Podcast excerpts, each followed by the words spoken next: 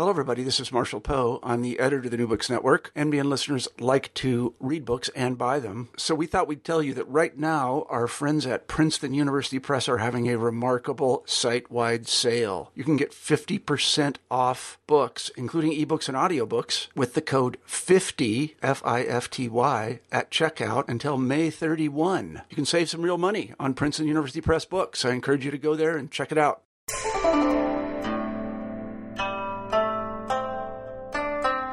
Welcome to New Books in East Asian Studies. I'm your host, Carla Nappi. I just talked uh, for about an hour with Ayo Wahlberg, who joined me from Copenhagen, about a book that he recently co edited with co editors Laurence Monnais and C. Michelle Thompson. This book is Southern Medicine for Southern People Vietnamese Medicine in the Making. Now, this was a really wonderful opportunity to talk about not just um, the content of the book, which is a wonderfully coherent introduction to um, and really synthesis of work on medicine in Vietnam and Vietnamese medicine it's just a, a particularly um, well edited and, and uh, sort of well formulated edited volume. Um, but it was also an opportunity to talk about the process of putting together, both from its initial conception to its final stages, a volume like this. Um, and uh, we had a great time talking. There's some wonderful, wonderful material in the book, and I hope you enjoy listening. Hi, Ayo. Hi, Carla. We're here today at New Books in East Asian Studies to talk with Ayo Wahlberg about a volume he recently co edited and contributed to, and that's a volume called Southern Medicine for Southern People Vietnamese Medicine in the Making. That came out with Cambridge Scholars Publishing just this year in 2012. Now, this is, um, as we'll talk about in the course of our discussion, which is particularly exciting for me because we don't often have the chance to talk about edited volumes, which is a really important part of um, of this field, and which is you know a, a, very different kind of process. I think really interestingly um, than a monograph. And one of the particular things about this monograph that's so exciting, um, well, there are a few things. Not only does it give a really rich, and I think, at least in my experience, unprecedentedly rich account of Vietnamese medicine and medicine in Vietnam, and it's really kind of transtemporal in a, in a really beautiful way but it's also at the same time both incredibly focused, right? There's a there's a real coherence um, without being repetitive in the course of the pieces, but at the same time, it's very very interdisciplinary, um, which is I think um, a very difficult balance to strike, and this book does it exceptionally well. So thank you, um, Ayo, for talking with us, and thank you for the volume. And thank you for that very kind introduction. oh, it's very honest. Um, this is this is really, truly, truly a pleasure. Um, and as somebody um, who who is interested in the history of um, medicine in East Asia, Southeast Asia, um, you know, in general, this was a, a real treat um, to learn about this. Well, you know, actually, that, that exact point that uh, you, finished with there, um, the history of medicine in East Asia mm-hmm. slash Southeast Asia, mm-hmm. I think that's perhaps a nice place to start when we, we talk about this book, because in fact, um, the book uh, the, it was born out of uh, the first meeting of uh, a network which was established as recently as 2006 um, uh, which goes by the name of History of Medicine in Southeast Asia, that one of the co-editors, uh, Laurence Monnais and uh, Hal Cook, um, were kind of instrumental in establishing. And the the fact that it it only emerged in 2006, I think, says something that there is this newfound interest, and um, uh, you know, in apart from our book, in recent years, we've had uh, Cambodians and Their Doctors by Ing-Britt Trankell and Jan Ovesen. Uh, coming up soon is Global Movements, Local Concerns, Medicine and Health in Southeast Asia, which uh, Laurence Monnais, one of my co-editors with uh, Michelle Thompson, um, uh, and uh, Hal Cook, sorry, Laurence Monnais and Hal Cook are editing um, a volume on medicine in Southeast Asia. So this new focus, I guess, in some ways is a, a kind of coming out of the shadow of East Asia when it comes to medicine. And uh, and of course, that's a theme which runs through the the entire um, uh, edited volume. This idea of somehow uh, carving out a niche uh, from from the shadow of, of uh, China, which pl- pl- obviously plays such an important role in the history of, of medicine in in uh, East Asia and Southeast Asia. Absolutely. Thank you so much. I mean, I was really struck um, by the recent, you know, by the fact that you do mention that this was um, really as recent as 2006, right? That this project started. And one of the things I think we'll, um, I hope I'm sure we'll talk about later on in the discussion is that there really is an emphasis on the fact that you know taking a, um, a cue from what you just um, told us medicine in Vietnam and or Vietnamese medicine, right? And these these aren't necessarily the same things. Has nope. has typically been defined at, in opposition to something else, right? They're exactly. sort of in relation to China or in relation to France or in relation to Western medicine or so on and so forth. So it's um, it's actually it's quite nice to see that come out so explicitly as a theme here, and at the same time in a volume that focuses so much and gives such a rich picture of this particular case. So. Yeah, yeah, and and I, you know, I would definitely agree with you in the sense that that this is, in some ways, this is very much a kind of a pioneering um, uh, volume because, let's say, from a social science perspective, um, uh, at least in the English language uh, um, scholarly literature, there has not been very much focus on Vietnamese medicine and other Southeast Asian medical traditions uh, as such, if you were to compare that to the focus that has been on Korean medicine or Chinese medicine or, or Japanese medicine. Um, so we're very proud of it on on uh, on, on, that kind of uh, point. And but at the same time, we should say that there is a very rich literature on these issues of uh, herbal medicine and Viet- traditional medicine in Vietnam, within Vietnam, by uh, you know, the doctors and uh, chemists and scholars who've been involved. So it's not to say that we're the first to write about this. There, there have been plenty to, to write about it. But we, we had this particular interest as social scientists to try and account for the kind of historical, political, social, and cultural condi- conditions under which something which has come to be known as Vietnamese medicine could, could emerge. And that's really where the subtitle comes Vietnamese medicine in the making. Um, so we're very excited by uh, by being able to contribute to to uh, to an otherwise uh, very broad field of, of traditional medicine um, in in all kinds of countries, not just East Asia, but also Africa and Latin America and so forth. Right. Well, at the same time, I think the title does a really nice um, job, Vietnamese medicine in the making, of emphasizing that this is very much a process right? This isn't a static kind of concept. And, the, and, even the idea of tradition here, as it plays out in these papers, is very much um, con- constructed. And I don't mean merely constructed, right? But very much sort of an, it, this medicine is an active process and not just a static thing that we can point to.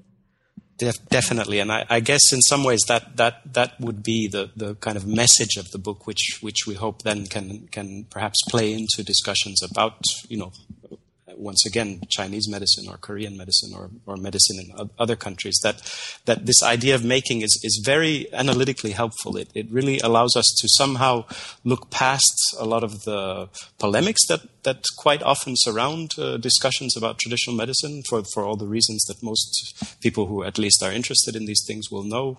Uh, you know, uh, kind of conflicts between modern and uh, traditional medicines and ideas about what uh, evidence is and, and so forth. That by focusing on making, we're asking an empirical question and uh, and a historical question. That that that exactly as you point out, this is a process, and it's something that you can, if you would, you know, take the time, you can observe, you can you can uh, document, you can account for, and really learn a lot from from that documenting process itself. And I think all of us as as authors and contributors, editors, we we definitely felt we learned along the way um, as a result.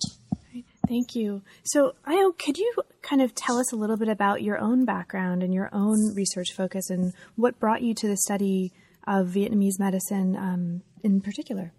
Yeah, sure. Um, um, I would. This book is really a culmination, and and probably uh, you know I'm a, a, postdoctoral research fellow currently at the Department of Anthropology, so I still consider myself a, a junior scholar. Um, and this is definitely the the, the piece of uh, work or the, the volume or or uh, product, however we put put these things, that I'm I'm kind of most proud of and and most excited about, in the sense that it's it's a culmination. Um, it's really been two journeys for me. Um, my my introduction to Vietnam came in the 1990s while I was uh, working as uh, um, I was doing my master's degree in development studies and working as an intern for a United Nations uh, uh, information unit in Copenhagen. Um, I was studying at the Roskilde University, and one of the uh, uh, semesters was a kind of voluntary internship that you could kind of organize yourself. And for various reasons, I um, was able to uh, organize and was um, able to spend time at the Institute of Chemistry in Hanoi in uh, 19, well, pretty much from the 1997 onwards on, on various occasions.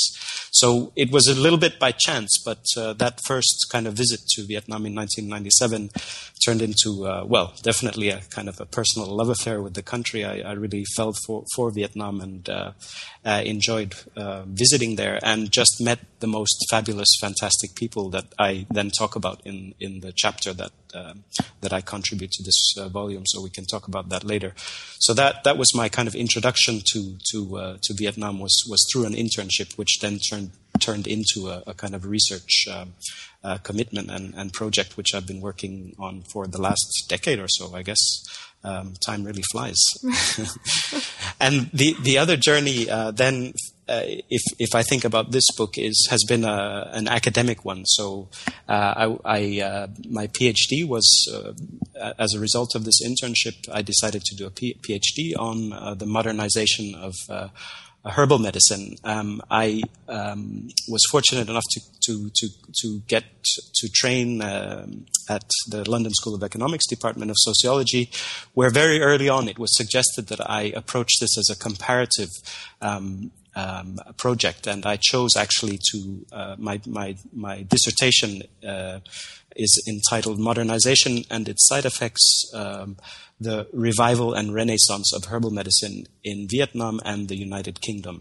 Mm. So I compared the revivals of herbal medicine in two very different countries, which happened to be quite contemporaneous. So from the 1950s, 60s onwards, there was a revival in both countries, but as I then show in the in the dissertation, for very very different uh, reasons. And during this uh, training, I was uh, very fortunate to, um, at the International Society for the History of East Asian Science and Technology, te- Science, Technology and Medicine, I think it's ISHTEM for short.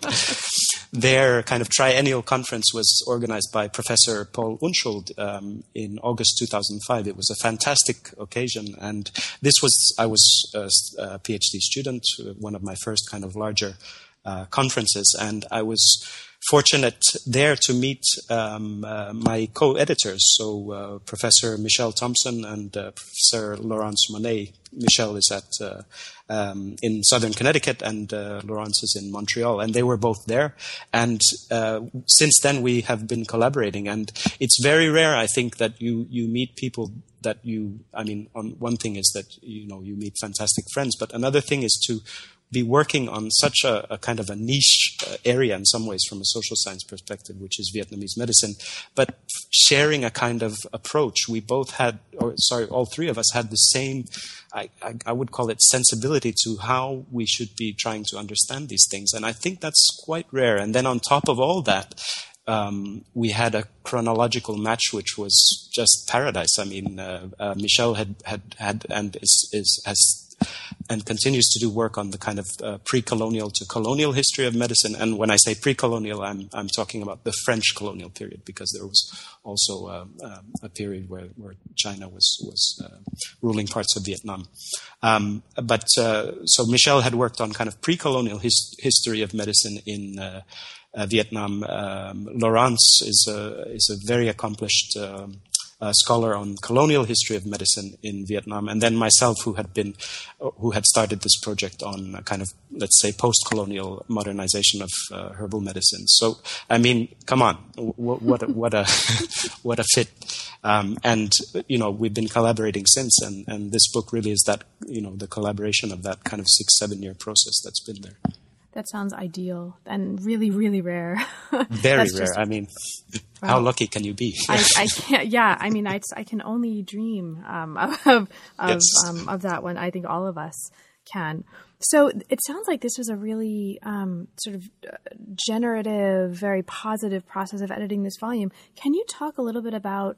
Um, uh, the genesis of this volume, sort of how. So now that you had, you know, your three core editors, how did you go about um, finding the papers and finding deciding the kind of contributions that you wanted in the volume? Yeah, um, so this turned out to be uh, a challenge um, for for many reasons because we had this social science. Uh, initially, we were thinking this this would be a social science volume, so kind of historians, sociologists, and anthropologists kind of thing. Um, and I should say that um, our very dear and uh, wonderful colleague Annick Guénel from CNRS in Paris um, uh, she was uh, part of the, the kind of journey from the beginning, and uh, she she has done fantastic work uh, on uh, the kind of early 20th century history of uh, medicine, in, and has m- many other ongoing projects on kind of medicine in, in Vietnam in the 20th century. Um, so she was very much a part of it as a historian from the beginning, you know, helping us to to brainstorm and, and think think about you know who we could invite. Um, and as we kind of mentioned, I think somewhere in the introduction, that that at this stage, we're, we're talking six, seven years ago, there were certainly studies about uh, medicine in Vietnam from a social science perspective emerging. There were kind of ethnographies of, of medi- how medicines are used, uh, uh, not least traditional medicines.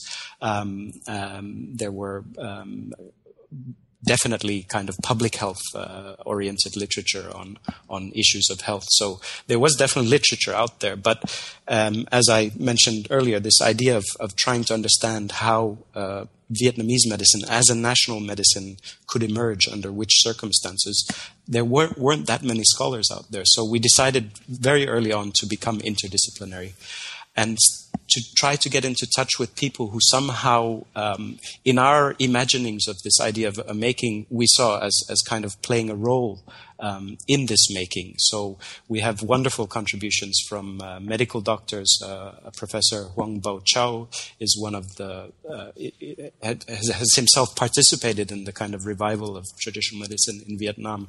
Uh, he very kindly agreed to to um, contribute. Uh, we had contributions from historians who weren't necessarily working on traditional medicine as such, like uh, Sean uh, Malarney, but who um, still um, were interested in, in, in, in, this idea of a, a, a, medical process as something that was ongoing in, in, in his case, uh, the 20th century and uh, in connection with the revolution.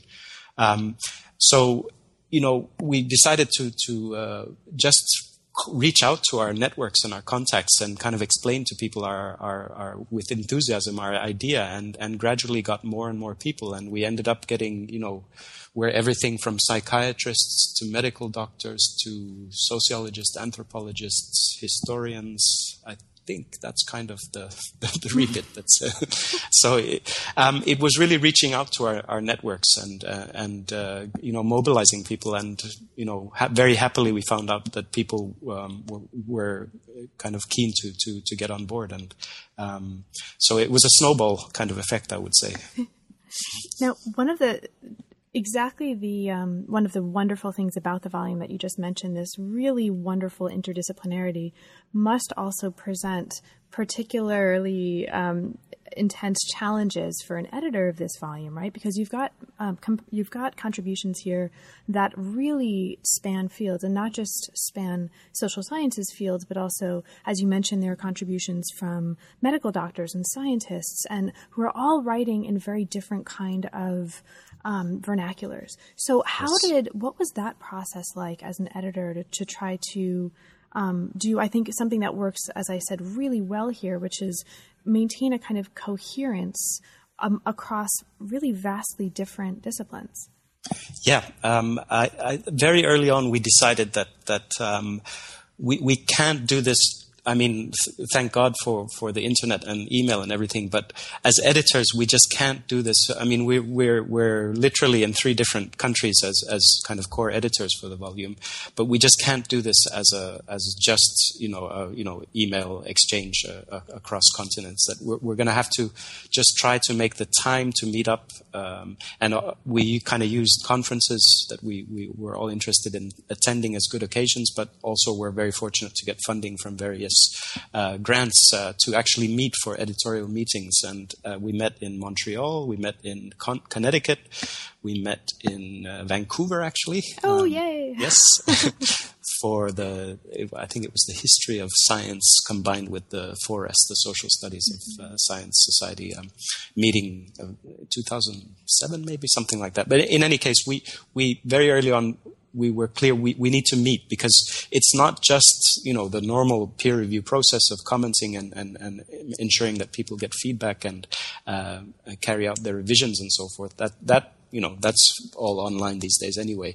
But it was really to do that you know talk about these things. Um, uh, and you know we, we we would talk about every paper as they came in and the, the volume took, you know, kind of six years to, to come into being. And part of that was that we, we spent a lot of time with each of the contributors, uh, not because they were sending us, uh, you know, bad material, but just as you pointed out, we had to try to, uh, to create a kind of a common uh, at least flow to the the book, so that there was somehow there was a there was a, a kind of a, a, link to each chapter, even though we allowed space for for each of the authors to, of course, um, you know, to to come up with the findings and the conclusions that they they felt were warranted. But still, we we wanted to have uh, the, to ensure that every chapter somehow gave us a piece of this puzzle of a kind of process of uh, a form of medicine, a national medicine, and I hope we can talk about that in a bit. A national medicine, um, specifically, how that came about,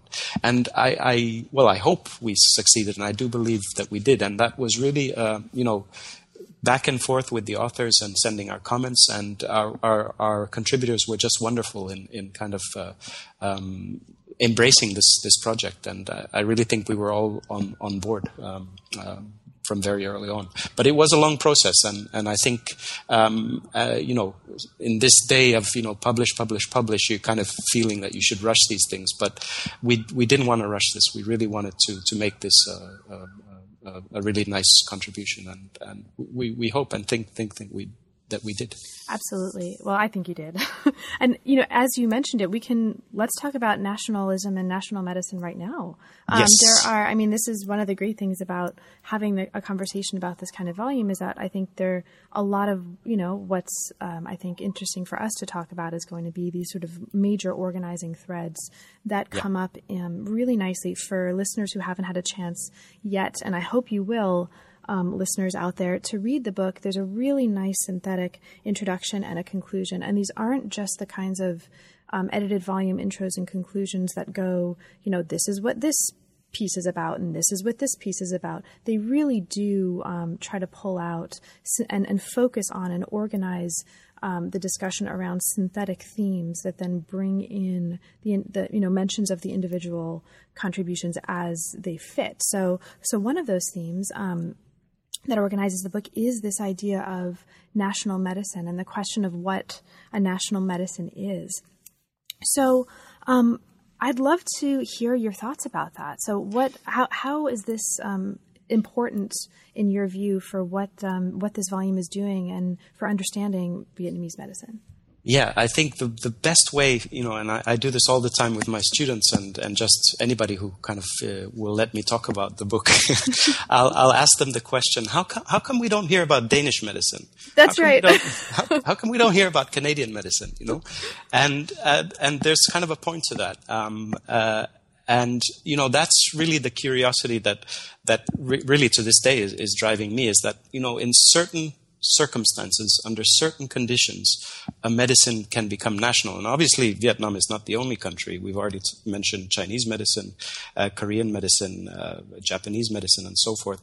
There are other places where there's a, a national medicine. And in fact, uh, there's one thing that, that I find quite curious that the, the World Health Organization often um, highlights a kind of trio of nations when it comes to what they call having the most integrative uh, medical systems. When you think about the place that traditional med- medicine has in uh, health delivery, health or, or medical delivery, uh, medical research, and medical training, and they always kind of point to China, South Korea, uh, also North Korea sometimes, uh, and Vietnam. So China, Korea, Vietnam are, are very often highlighted as having the most integrative medical systems.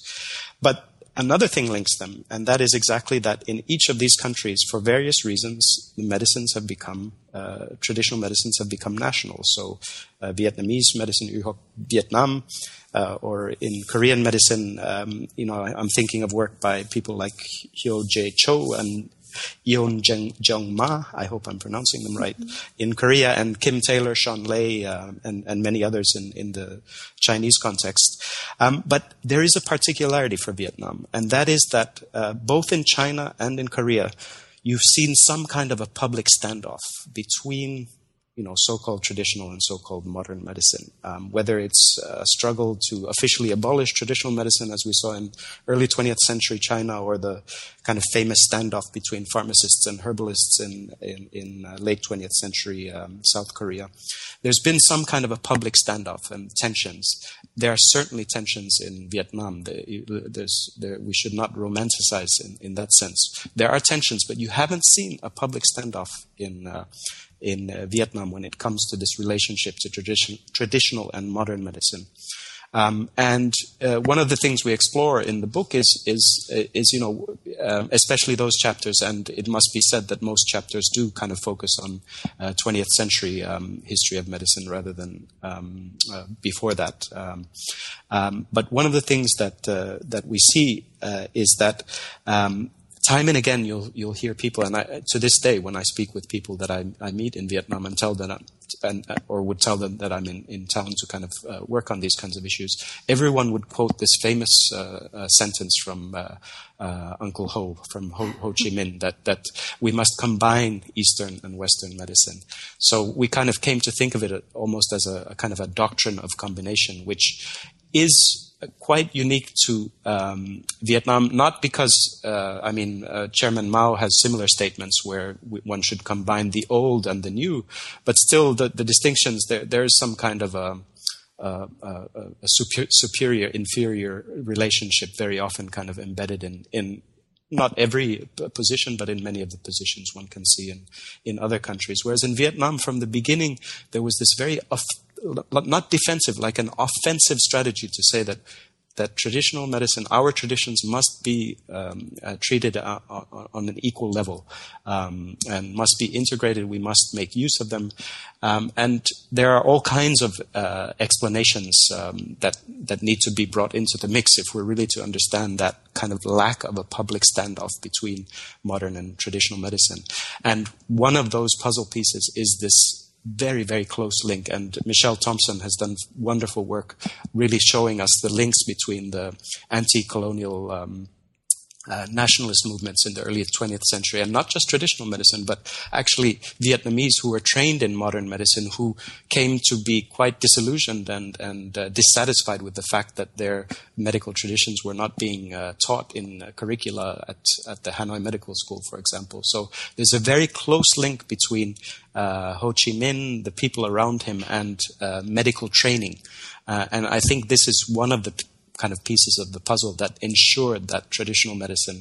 And when I say traditional medicine, um, it's not because I, I kind of analytically accept this phrase, but it's a kind of accepted way to kind of lump together specifically herbal medicine. That's really the cornerstone of what Vietnamese medicine is considered to be, but also um, elements of, uh, of uh, Chinese medicine, acupuncture, moxibustion, um, certain massage techniques. But herbal medicine really is the cornerstone of Vietnamese medicine. So that link between the anti-colonial nationalist movement and you know kind of stories of, of, of, using traditional medicine in the jungles during fighting both French soldiers and later on American soldiers that place that traditional medicine has been had has had as, as a respected um, not last resort but actually a, a, a, well in some senses it was a last resort because very often that would be uh, flagged as as a way to to overcome uh, shortages of modern medical supplies. But still, you would get a sense that there there was a pride here that um, you know we we are reclaiming something here that something that's been in some senses denigrated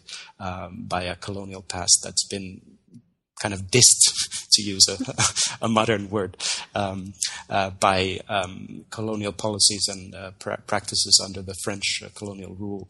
Um, really, this idea that we, we're going to reclaim this, this is ours, we believe in this. And you, you see those in many of the quotes in the book that there's this very kind of offensive strategy that we will not accept anyone who denigrates our medical uh, practices and traditions. Um, at least those which we consider to be, and when I say we, I'm, I'm thinking of the kind of official uh, Vietnamese government strategy to revive uh, traditional medicine, that at least those, uh, and again, herbal medicine plays a prominent role, those that we um, consider to be um, um, uh, of value. Um, we, we simply won't accept anyone telling us that th- this is not good enough. Um, and that's quite unique, I think, that, that really offensive strategy to get out there to, to say that our medicine is just as good as Western medicine. Um, I think that's quite unique. I, I, I, haven't really bumped into it in, in that same kind of, uh, let's say, volume as, as, as I have in, Vietnamese context. Sure. And for listeners who may not uh, uh, be aware of this, I think the choice of um, language that you're using, we in our medicine, this speaks very specifically to a way of naming Vietnamese medicine, right? And this is something that comes up um, in the introduction that you you talk about you you and the you and your co-editors talk about um, the different ways of calling Vietnamese medicine, and one of these ways is translated explicitly as our medicine. Yeah, right. exactly. Tha. It's it's it's it's really an it's an interpolation, and and we need to to when we listen to that, we need to hear the the kind of weight of history behind that that kind of in, uh, interpolation and that kind of naming of, of Vietnamese medicine. Yeah, and you're you're spot on. And I think you know on the the the back cover we kind of write that the compass points uh, north, south, east, west saturate every chapter because. The, and you pointed out a bit earlier that, that Vietnamese medicine was consistently defining itself um, against that which what it was not. So it was Southern medicine as opposed to no- Northern medicine. And later on, when the colonial um, kind of medicalization processes kicked in, it became Eastern medicine rather than Western medicine. And that that some people might choose to see that as a kind of defensive position, but we really came to see this as uh, you know I, I would prefer to call it an offensive uh, kind of uh, strategy that uh, reclaiming a kind of uh, very clear demarcation. And you know it's it the message is clear. Don't don't don't mess with, with this kind of uh, this. And, and you know uh, hats off you know you you look at you know the, the, the the status of um, the the kind of standard health uh, measurements of population health in Vietnam. Vietnam has always been praised for being uh, um, compared to its kind of GNP per capita, it's always had very high health indicators and kind of been uh, pointed out as, as having a very proactive and and successful kind of public health uh, um, uh, yeah, campaign and, and strategy. Mm-hmm. And what's actually really interesting, or one of the many things that's interesting about how you're talking about this, is the um, sort of the language of reclaiming and an offensive gesture. You also use the language of traditional, and you said, you know, you're using this very deliberately. Um, one of the really nice things the volume does is make the point that just as our medicine as a term, sort of as a descriptor, comes into play as a kind of, as you say, a sort of reclaiming gesture, an offensive gesture. Also, um, the terms are traditional and scientific also come into play, and this is starting in the 1930s, right? I think as an explicit gesture, right, as an explicit yep. means of making. So, how, can you talk about that? Because this um, relationship between and deployment of the language of tradition and science or scientization is another one of the key themes that you and your co-editors identify as being central to the volume. Definitely. Um, so uh, I think this, you know, um, Laurence uh, uh, Monnais, one of, the, one of our co-editors, um, and her contribution specifically in this volume, and her work in general, which I, I really admire. Um, you know, uh, let, us be clear that before I before I kind of come to my point, everyone knows that uh, colonial policies, when it comes to um, uh, the, the, medical traditions that were were kind of uh, commonplace in Vietnam when when the French arrived, they they, they were in no way supportive of of those uh, practices and traditions. They were dismissive. There was a very kind of arrogant, uh, you know, the classic ideas that this is sorcery, it's uh, it's quackery. you know, we we are here to enlighten. We are here to teach. That, that you know that that that's let's be 100% clear. But at the same time, what what uh, Laurence does very nicely in this volume is is to show us that we can't accept this idea of a complete rejection um, of these practices um, uh, at face value. Uh, the rhetoric is certainly there, and and a lot of practices are certainly discouraging. And uh, in some ways, there has been a systematic effort to kind of push um, these practices to the side. But pragmatics kind of come into the picture, and she shows very nicely how there were certainly some uh, colonial um, uh, people working within the co- colonial uh, kind of administration, health administration, who ended up having quite a, a, a positive view of these uh, medicines. And one of her points is that this is the time in which medicine becomes traditional. It gains the signifier because not because uh, um, uh, it's never been there before, but because science comes into the mix. So we need to have something which which um, uh, uh, signifies something which is not our medicine, and our medicine is clearly modern. So what's the opposite of modern? Kind of what's the opposite of north? That's south. Well, the opposite of modern is traditional. So in a, in a kind of um, ironic or let's say uh, funny way, that naming of traditional medicine kind of institutionalizes it and creates the conditions for a scientific process to start studying the chemical uh, kind of uh, constituents of plants, to to create lists of of, uh, of those. Um, uh, medical species which might be useful when, when you can't get access to all those uh, modern medical supplies because of the, the exigencies of colonial um, administration, rural areas especially. Um, the, the naming of a medicine as as traditional was was not just to denigrate it it was actually carving out a space. It was opening up a platform. And we need to keep our eyes on those continuities. Certainly there was a break. If we compare uh, Ho Chi Minh's government's policies to traditional medicine they were radically different from the colonial uh, health authorities policies towards traditional medicine. But there are continuities. And these are the, the subtle things that I think the volume helps to kind of explore is that we we we we of course um, kind of uh, for sure uh, accept and we can see this this contrast between West and East. But at the same time, there are also these these fissures, these these continuities which which link the two together. So tradition was as opposed to modern, um, and then ironically, it kind of op- carves out a space for these uh, traditions to be researched and to be systematized, and and that's then what characterizes the 20th century is this very systematic and uh, and um, um uh, yeah, really a comprehensive program to to map out on the one hand to to catalog which medical uh, plants are being used around the country, and then the, on the other hand to modernize, industrialize, and not least commercialize, as as one of the the, the pieces kind of quite nicely shows. And this actually is a, is a wonderful way to lead us into um, a discussion of your particular contribution to the volume, which mm, is yes. um, which is all about, um, on some level, this um, sort of industrialization of herbal medicine and this engagement um, between sort of ideas of efficacy and local um, herbal medical cultures.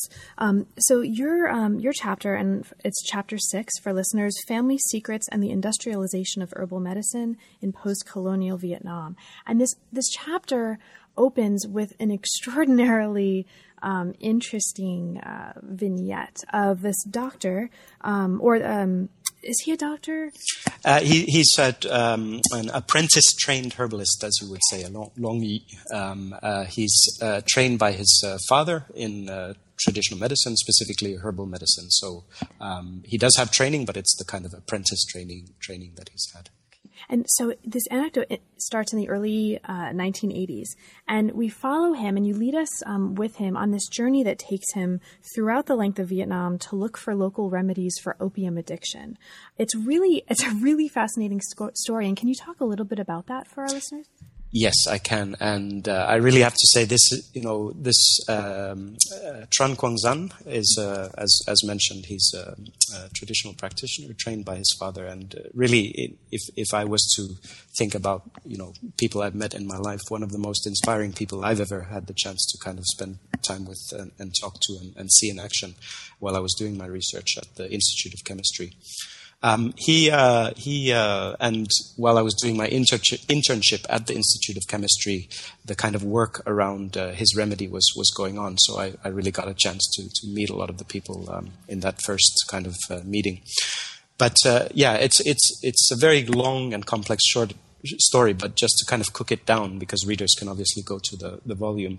Um, he, um, um, for, for personal re- reasons in the early 80s, uh, decided that he would um, uh, find or look for a, a, cure for drug addiction. He'd seen the, the, the serious damage that, that drug addiction, especially opium addiction, was uh, kind of uh, wreaking on on uh, people around him in in the south of Vietnam, um, and uh, trained as a kind of medical practitioner, he decides, well, what I'll do is I'll go and visit different uh, communes, uh, different uh, rural areas, and talk to traditional practitioners, which is not something, um, you know, this has been quite a common thing, uh, um, uh, this kind of ethno uh, methodology, so eth- ethnopharmacology, um, idea that you, you, you, should benefit from the knowledge of, of the way that people have for, for ages been using their, their um, flora and fauna for medical purposes. So uh, um, many people have been doing this in Vietnam, um, uh, sponsored by the state. But he sponsors this himself. He travels from north,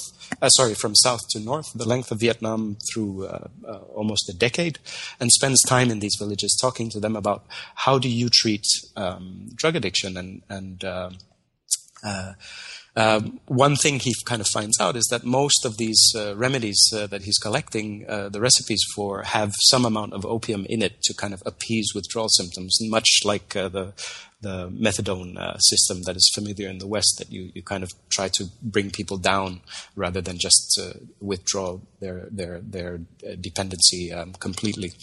So he wasn't satisfied with this. So after he'd he'd, he'd gotten all this experience in what kind of herbs uh, uh, and medical plants are being used, he then started reading. So reading anything he could, both in Western and uh, Eastern literature about. Uh, so I'm, I'm, thinking Chinese uh, medicine literature and Western medicine literature about addiction and starts experimenting. And this is where it gets uh, quite inspiring. He decides that the only way he's going to crack this nut, um, to use these horrible cliches, is that he has to addict himself because he he needs to feel the, the withdrawal to, to get a sense of what, what, what this is about. And for a period of about three years, he goes through successive withdrawals to test various uh, combinations and eventually is convinced that he's found a very effective uh, treatment to specifically to get rid of the cravings, which many addicts speak as speak of as one of the kind of major factors uh, behind relapse, for example, uh, once you've gone through uh, a withdrawal, that, that you have this craving.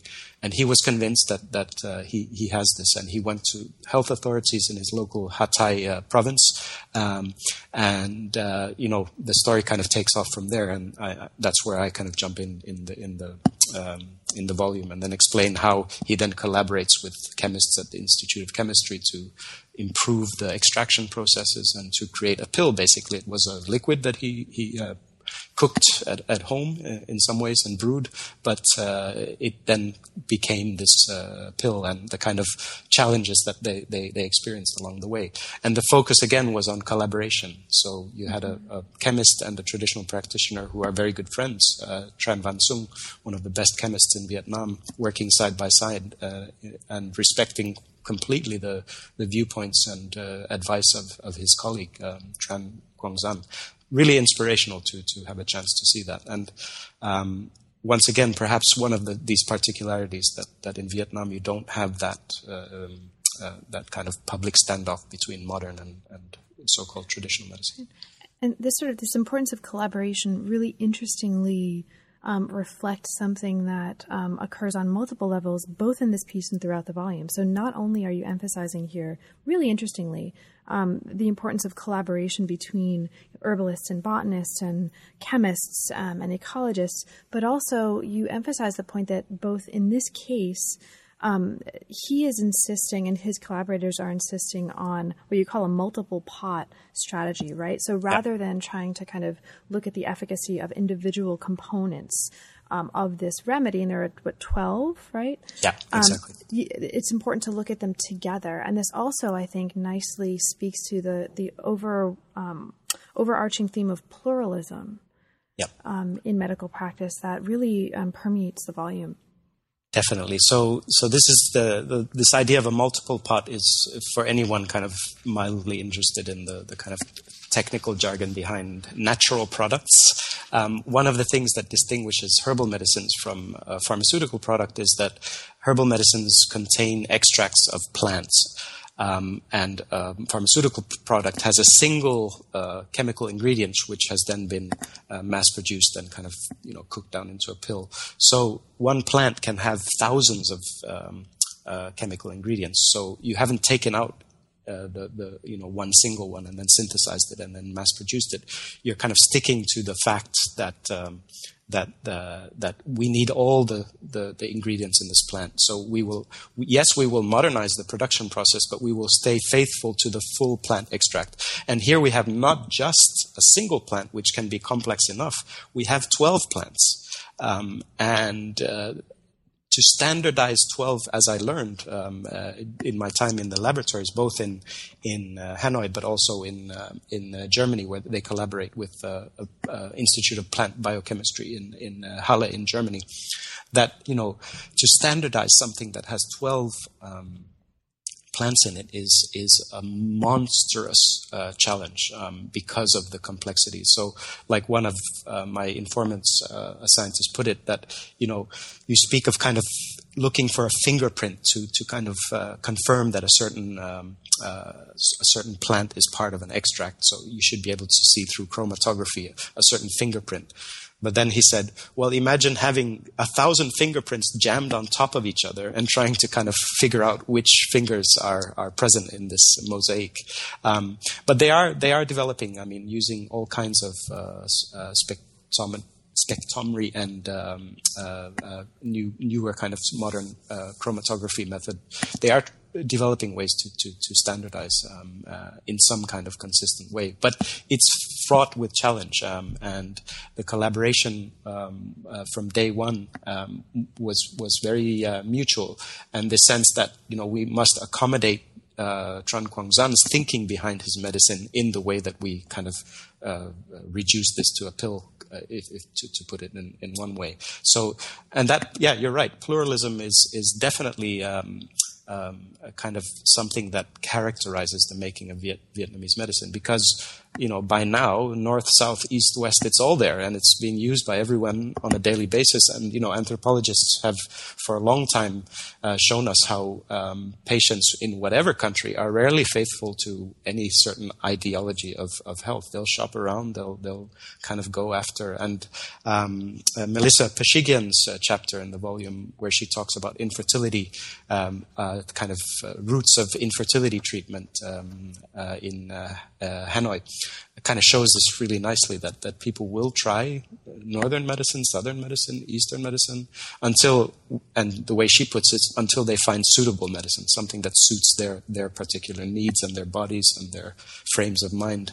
Um, so pluralism is, is part of that making process to accommodate various approaches to, um, and, and trying to get those approaches into conversation. And certainly there are tensions. I mean, let's, uh, let's be clear. There, there, there will always be tensions between in some ways competing uh, competing uh, therapies um, because it's we, we speak of a kind of a medical marketplace uh, as one of the components of this pluralism that you can buy herbal products but you can also buy antibiotics and you know people are competing for customers so there's a there is a, there is tension there it's not too again not to romanticize and that's really one of the things that I'm I'm you know trying to drill home in my chapter is that we shouldn't, you know, invoking a kind of neo-Weberian uh, rational West versus a mystical East uh, is just not going to do us any analytical favors. We're not going to understand what's what's happening.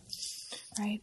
And you, I mean, one of the ways that you do this in this chapter, and and I think this is um, a kind of theme that also uh, weaves out through the rest of the volume, but it's really nicely um, articulated here is you show us in this particular case study of Heantos, right, the, which is the yes. name of this drug, you show us the ways in which standardization and sort of explanations of efficacy become really crucial to the process by which this drug or this um, collect this collection of um, ingredients in this one sort of compound drug um, is actually industrialized and is, is produced. And what's really interesting about that, and I, I would love to hear um, for our listeners to hear a little bit more about how your ethnographic practice in, in these um, laboratories actually helped you understand that because this is very much um, about not just, you know, when we talk about pluralism and sort of collaboration, as you mentioned,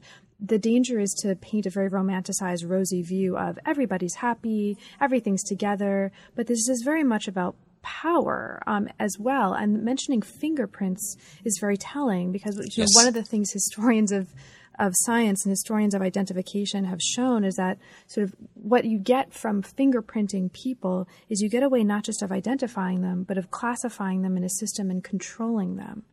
Um, so, can you speak to some of these issues and also um, with this, the ways that your ethnographic work actually helped you understand this?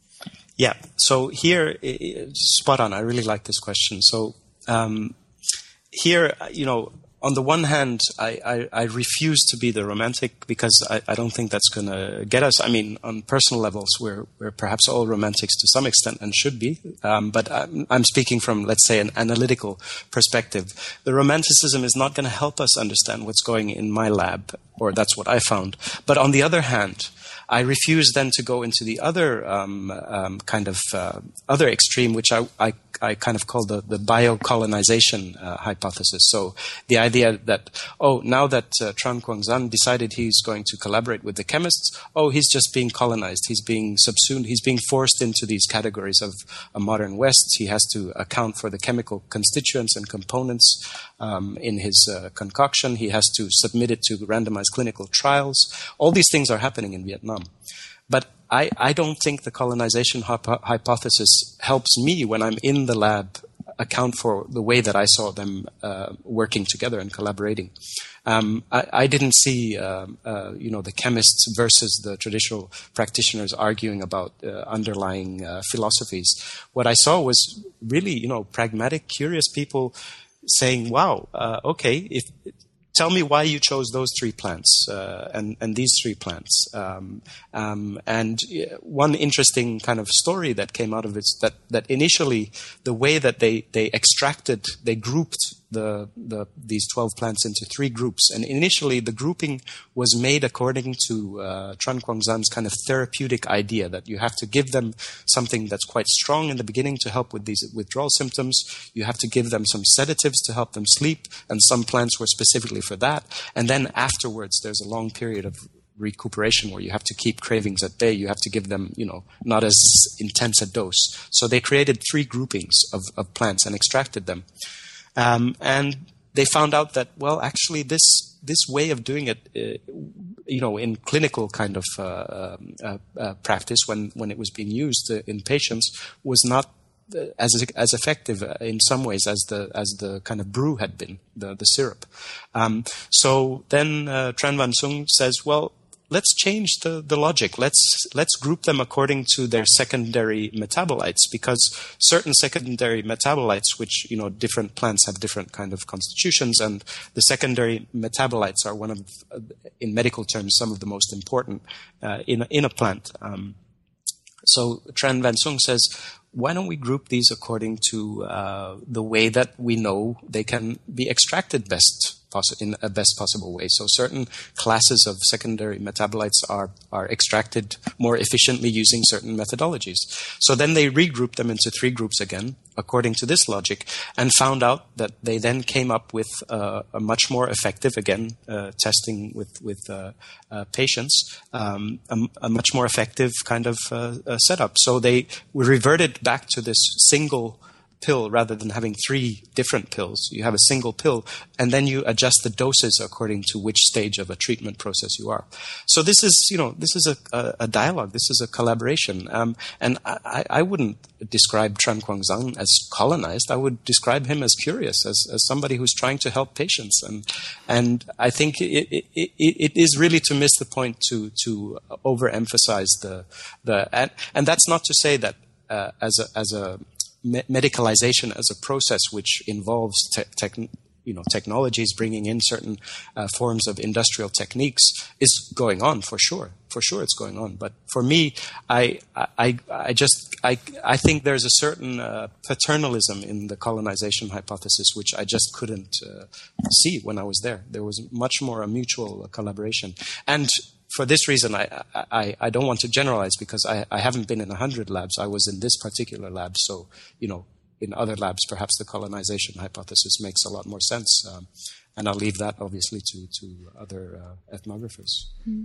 Great. I'm glad you mentioned. I was going to ask you, um, but I guess you just answered that. How typical you thought this particular case study was of um, some sort of broader trend that you might describe, but maybe yeah. you just answered that question. Yeah. Well, I, it, it's definitely not um, f- fully typical. It's it's uh, it's it, it's it was ra- rather high profile. It had quite a lot of funding and things like this. So so in that sense, uh, it, it's not typical. But that sense of collaboration, uh, you know, combined with the knowledge that we, we we have about the kind of doctrine of combination, as we've called it, you know, they fit together. It, it wasn't something that was jarring with other things that we we knew that were that have been happening in in Vietnam.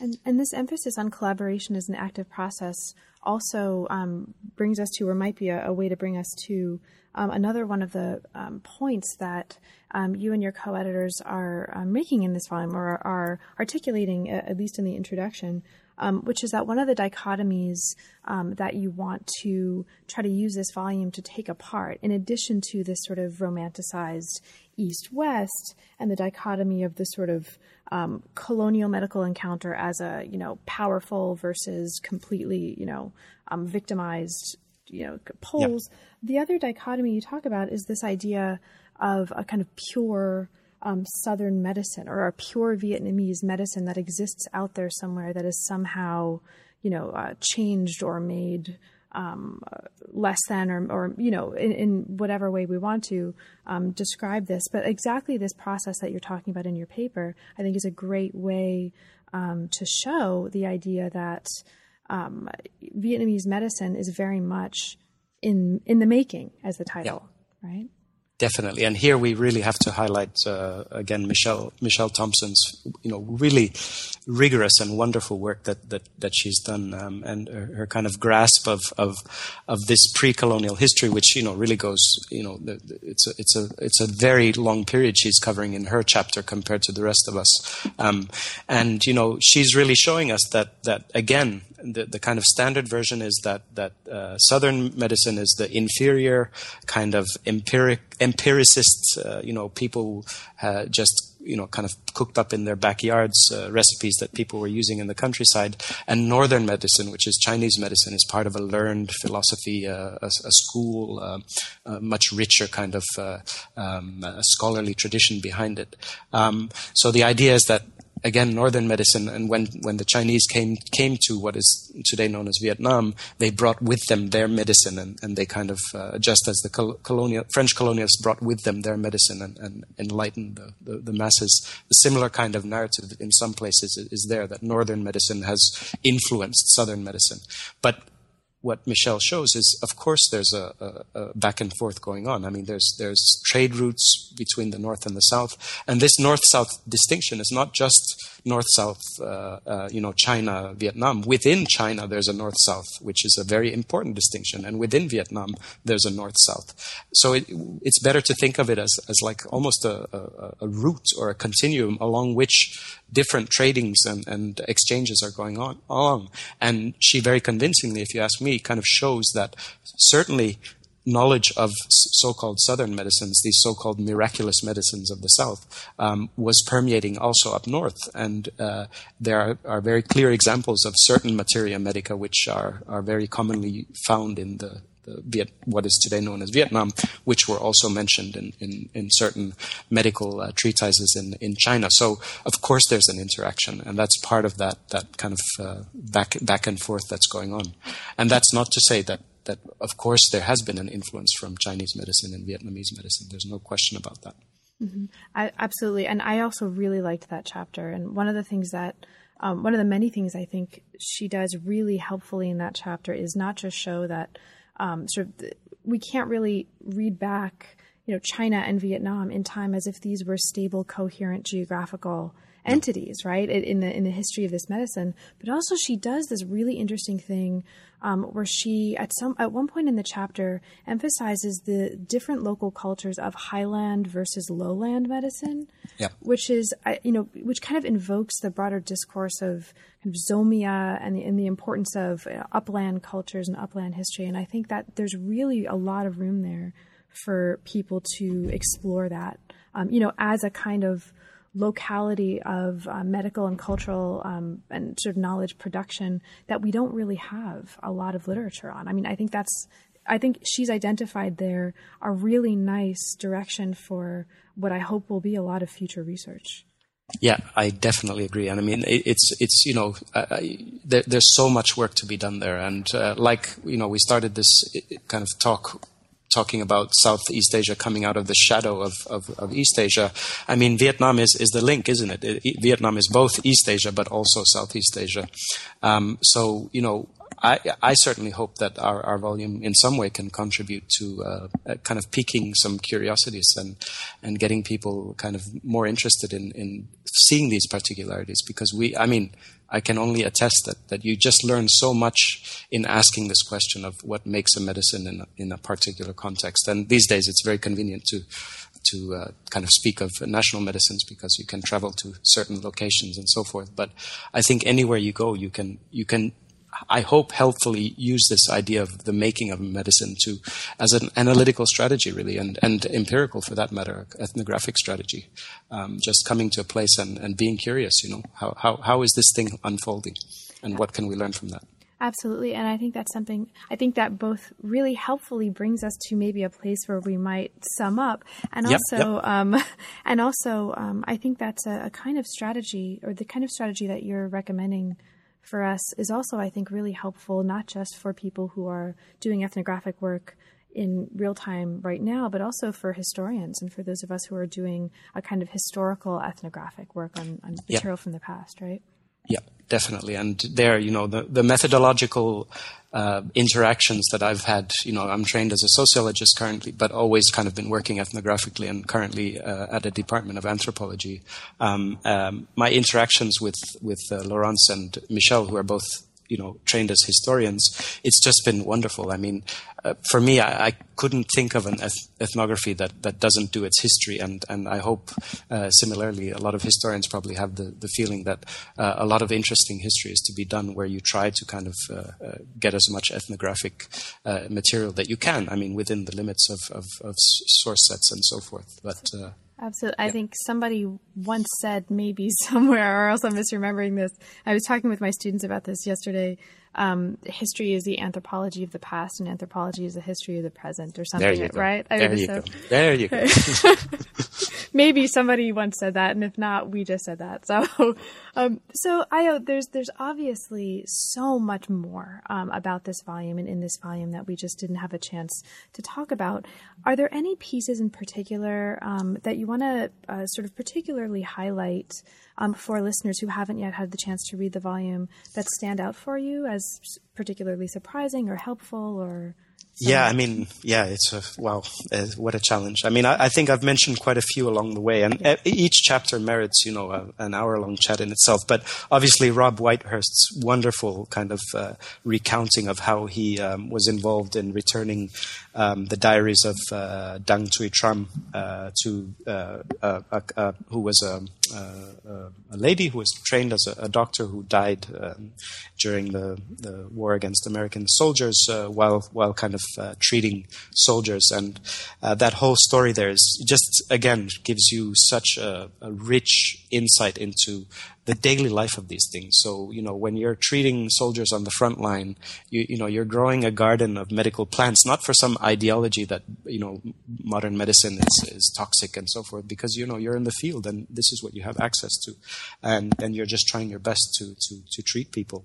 Um, Shaun uh, Malarney's, you know, fantastic uh, kind of historical documentation of how the revolutionary government, uh, Ho Chi Minh's government, in many ways continued these civilizing strategies when it came to, you know, hygiene, um, uh, you know, uh, strategies to, to, to improve the, the, the hygiene of, uh, of uh, especially rural com- communities by uh, invoking germ theory and, and popularizing germ theory. Um, Hoang Bao Chau's, you know, really first-hand account of how medicine, uh, traditional medicine, was revived by the government as an active policy. Um, Nguyen Phuong Ngoc's uh, fantastic uh, story of uh, Pharma, Traphaco, sorry, which is one of the largest herbal medicine producers, and commercialization is that's the story in the 21st century, without a doubt. And then the last two chapters by um, uh, Kam uh, Xuan Yuan, Jack Xie, and uh, Huang Witron Um, and Laurence Monnais also has one looking at this idea of Vietnamese diasporas and how they, uh, once they've moved to uh, United Kingdom and Canada, respectively, how they kind of invoke um, and and understand, relate themselves to their their medical conditions uh, according to uh, both traditional but also uh, modern medical, um, uh, both ideas but also kind of drugs and and, and pharmaceuticals. I, I, could go on. I, I better stop. and diasporic med- I'll just note, like, um, it's really interesting recently how much diasporic medicine is actually emerging as a, um, it, certainly in Canada, um, as a subfield of history and anthropology of medicine that's getting a lot of, um, I think, much needed attention right now. It's a really fascinating yep. field. Yeah, a, a, final anecdote from Nguyen Phuong Ngoc while, while, she was interviewing the people at Traphaco, this company who've kind of opened their eyes to, to the world now. It's not just a, Vietnamese market. They want us, just like Chinese medicine has gone global, they want to go global.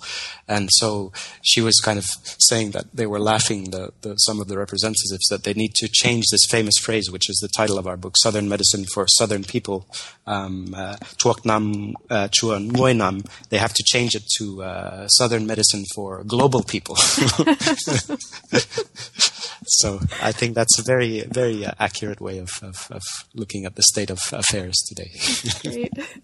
So speaking of the state of affairs today, Ayo, what's next for you? What are you working on now?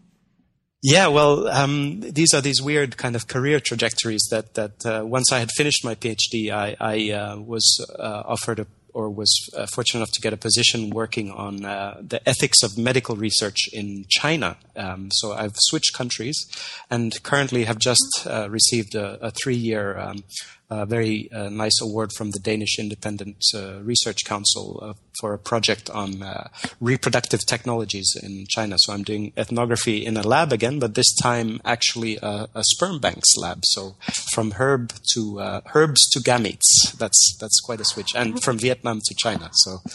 Oh wow, yeah. that's a fascinating project too. Okay, so I'm going to make um, a request in advance that when that book is out, you call me and we will talk yes, again about sure, that one. For sure. In a few years, so, well, it took six years for this one. So, well, yeah. hopefully, we'll still be the new book network will still still exist yes, and be sure. active. Well, sure. Ayo, thank you so much um, for talking with us today about this book. It's a really wonderful, very cohesive, and very coherent volume, and I hope um, a lot of people have a chance to read it because um, I, I, learned a ton. There's a ton um, of mat- wonderful material in here and just a, a, lot of wonderful sparks of information or inspiration, rather, um, that I think um, hopefully will spark a lot of future projects for a lot of other scholars who are going to be inspired by this volume. So thank you so much. Thanks, Carla. You've been listening to New Books in East Asian Studies. Thanks so much, and we'll see you next time.